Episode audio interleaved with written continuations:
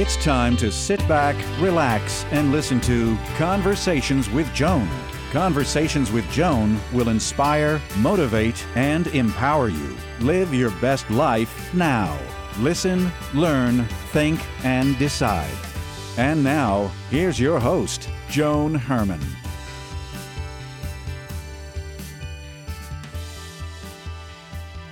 Welcome to Change Your Attitude, Change Your Lives Conversations with Joan. I'm Joan Herman. Thanks for tuning in. Research has found that married people enjoy better health and longevity. Unfortunately, gray divorce is on the rise. For many couples, the empty nest forces an evaluation of their relationship. Do they know each other? And more importantly, do they still like and love each other? Today's guest, Julia Mayer, tackles the most common challenges of sustaining loving relationships. She provides insight to help couples forge deeper meaning and greater closeness for the decades ahead. Julia is the co author of the book, Love and Meaning After 50 The 10 Challenges to Great Relationships and How to Overcome Them. Welcome, Julia. Thank you so much for joining us. Oh, thank you, Joan. So, Julia, let's begin by talking about what commonly happens to a couple over the years. How do people transition from the honeymoon phase to a point where they may not even know each other? Well, you know, time goes by and they go through a whole lot of uh, various changes in their lives, raising children, job changes. And when they get to over 50, often what you find is the challenges just sort of build up. There are financial issues, there's empty nest, um, sometimes loss um, and grief, health concerns. And if a couple doesn't have a really solid grounding, then they often start to falter as these years continue on. And I think one of the reasons why gray divorce has been going up so much is that we're living longer. And a couple in their 60s may look at each other and think, Do I want to spend the next 30 years with this person? And that's where we're trying to help bolster relationships and increase their resilience so that they will look at each other and say, I hope I can spend the next 30 years with this person. And you know everything that you just described is is what happened to me except I was in my early 40s. I had left my career to be a stay-at-home, work a little bit from home mom and I devoted everything to my husband and my two children and what had happened after 23 years of marriage, I lost the sense of who I was. And, you know, when I looked in the mirror, I, I, had no idea who was looking back at me. And that was when I started all of this work. But what had happened, because my husband and I had a particular dance to our relationship, when I tried to reclaim who I was and, and, you know, he would say I changed, but really I was just trying to figure out what I wanted. He resisted because he was used to our routine and the way things were. And so we got to that point where we were either going to grow together and evolve, or we were going to split up. And he chose to split up, um, make fun of what I was trying to accomplish. And I, I agree with you. Uh, it's, you know, when you lose sight of who you are, it, it really is a bad place to be, particularly for women. And I remember I had an interview once with Dr. Christiane Northrup, and we talked about why there were so many divorces in middle age. And she said, if you think about it, many years ago, people were dying in their 50s or 60s. And so you made it till death do you part. But like what you just said, if life expectancy is 80, 90, maybe even 100, at 40, you could have 40 more years. So it's just, it's not a good situation to be in, but you described it so well, and, and I lived it. I'm so sorry. It sounds like it was rough, although probably sounds like you're doing well now. So I'm glad to hear that. Well, that's the um, thing. Everything happens, you know, for a reason, and and you end up on a different path in life.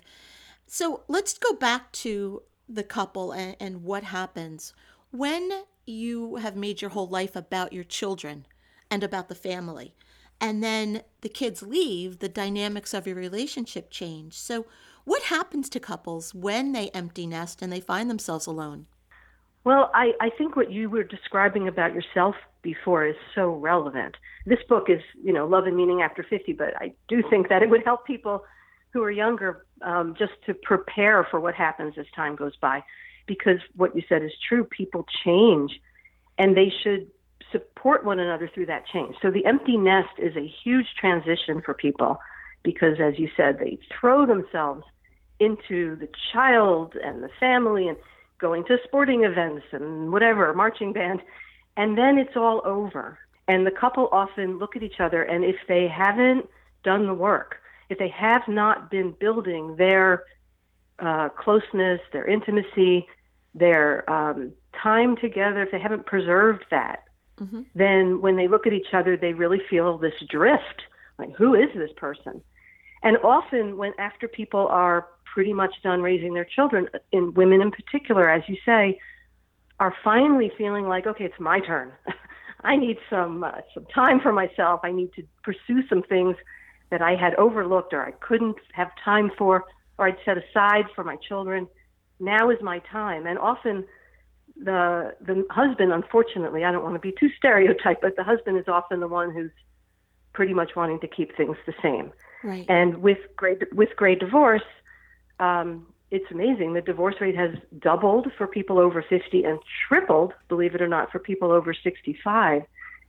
And I think people try to stay together, but if they don't have the tools and they don't have enough of a connection, it's really challenging. So then, Julia, how do people keep that relationship alive? I mean, for example, and I'll go back to myself using it as an example. When you become that stay at home wife and mother, it, in essence, you stop being a woman somewhere along the way and, and you kind of become like the hired help. You're not seeing and and I used to say that but but I'm saying it in all seriousness because your husband stops looking at you like a desirable woman you are you know either like his mother or you're someone who's always nagging about something and again I'm talking from a woman's perspective but it happens in reverse mm-hmm. as well but how do we keep that passion alive, that relationship where you look at each other and you say, hey, that's my guy or that's my girl, like you did when you were young? It's an, a really important question, and it is what we try to address in the book. Um, I, I, what we found in, in the couples that we work with, where my husband and I are both clinical psychologists, that when couples share meaning, when they share meaningful experiences, when they have conversations that feel connected and meaningful, that keeps the relationship going. You know, if there's that initial um, infatuation and love from the very early times, if that can, you know, that shifts and changes over time. But if the couple continues to make that effort to to be special to each other and to mm-hmm. share meaningful um, conversation and experiences, then that early infatuation sort of weaves its way through. But if they drift apart, then it's almost like that those early feelings are forgotten.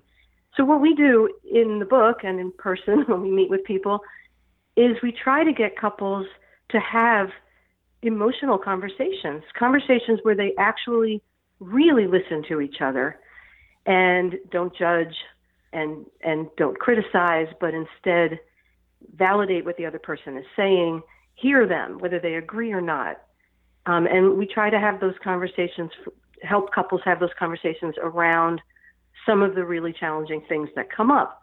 So, with regard to the empty nest, since we were talking about it, we would have couples talk about how their grief in losing what was what was defining their life, their identity, and then also their hopes and dreams. What do they hope for now that their children are launched?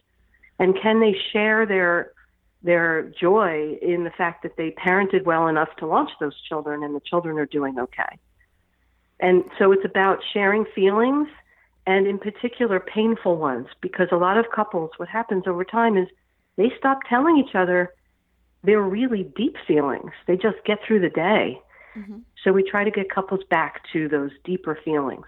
It's interesting because we put the time and effort into so many relationships, work relationships, friendships, but very often we don't tend to nurture the one relationship that should be the one that sustains you, should be your best friend. It, it tends to be the place where we put the least effort.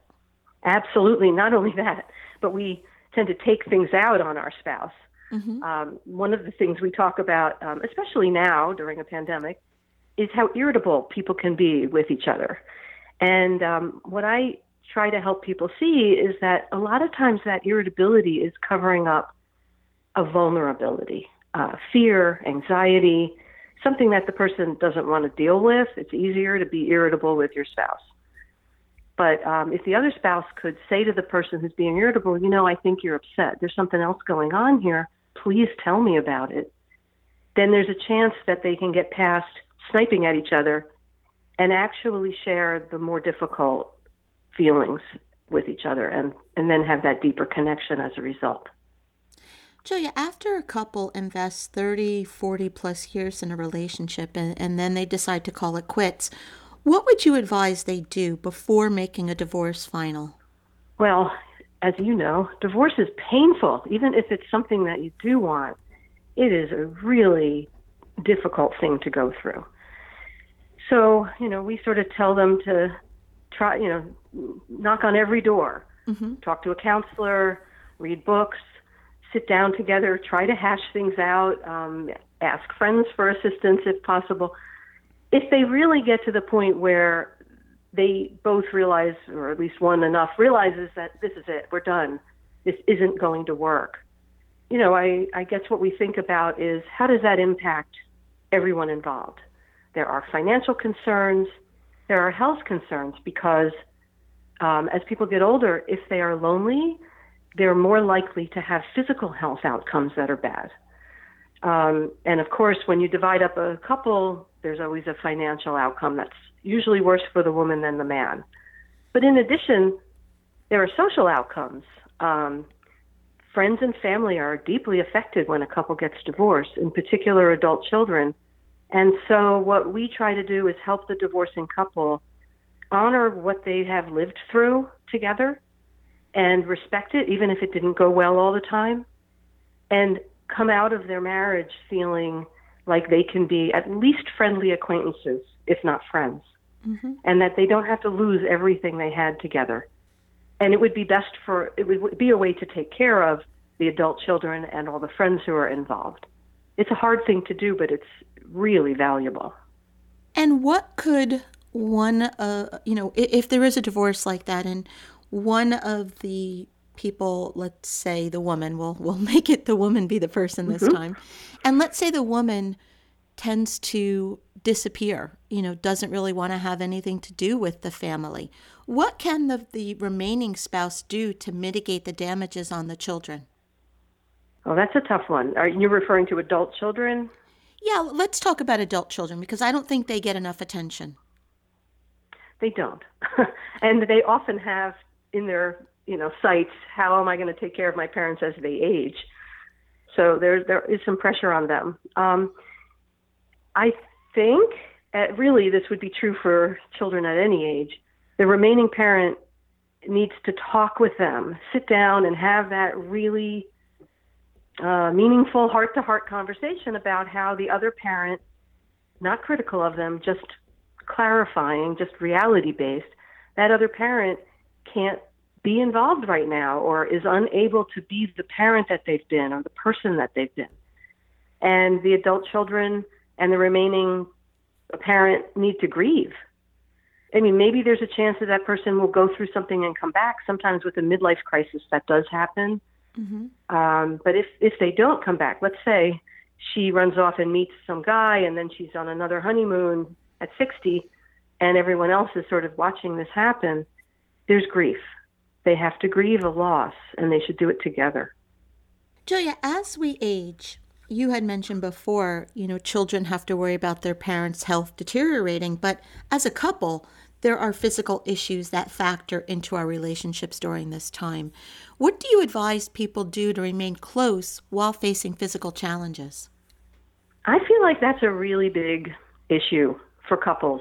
Um, because we are living longer does not mean that we're living longer in totally good health. we're not. Um, oftentimes and increasingly, uh, spouses are caregivers for one another. And as caregivers, that is the most difficult caregiving role. Taking care of aging parents is really hard, but taking care of a spouse is even harder because what you're doing is watching your spouse change in ways that make both of you very sad. And um, what we recommend is that they have plenty of conversations about changing abilities, changing needs, that the caregiving partner absolutely needs a support system of friends or a caregiving support group or online. There are plenty of them. Um, they need to have some breaks if, if the caregiving is difficult. So they need some other people to step in and help out. Um, a lot of times, caregiving spouses isolate the couple because they feel like it's my job, for better, or for worse, sickness and health. I'll take care of my spouse. I don't need any help. And that is so not what you need to do. You need to get help because it's a marathon. It's not a sprint. It takes a long time often. But for the couple's relationship, emotionally speaking, the most important thing is that they continue to talk and they try to be adaptable. So uh, we have a chapter on health concerns, and we also have a chapter on sex because that changes as couples' abilities, needs, etc. change. It's really about being able to talk to each other openly, honestly, without fear of judgment. And if a couple can develop that ability, they can handle anything. You know, your work, this book is about being over 50, but I think this is a book that should be given to newlyweds. This, these are the tools that you need from day one in a marriage. I agree with you. I think if people start right away thinking mindfully about their relationship and, as you were describing before, making it the most important relationship instead of the least, then they are much more likely to have a long and happy marriage. Yeah, because, you know, we tend to think, well, if that person loved me, they would act this way. But if they don't know how they're supposed to act, we tend to think that love is enough and everything should just work out because you love each other. But it's a mm-hmm. lot of work, and, and I think that that's a great message. Yes, it is a lot of work, but it's so worth it because this person that you're with can be a person that is a real support for you, and you can be a real support for them. And, and there's really nothing better than that, but it does take work. The book is Love and Meaning After 50 The 10 Challenges to Great Relationships and How to Overcome Them. Julia, where can our listeners go to get more information about you and your work?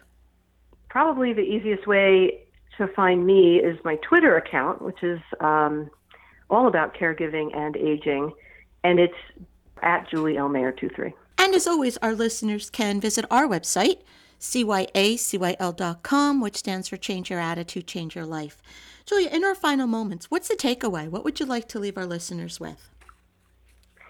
I would like people to feel like there is plenty of hope for their relationships.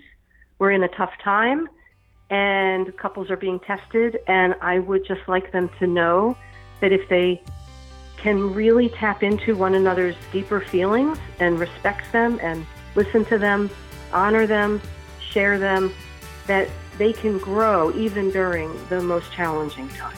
Julia, thank you so much for joining us. It has been a pleasure speaking with you. Thank you so much. This is Conversations with Joan. Until next time, thanks for tuning in.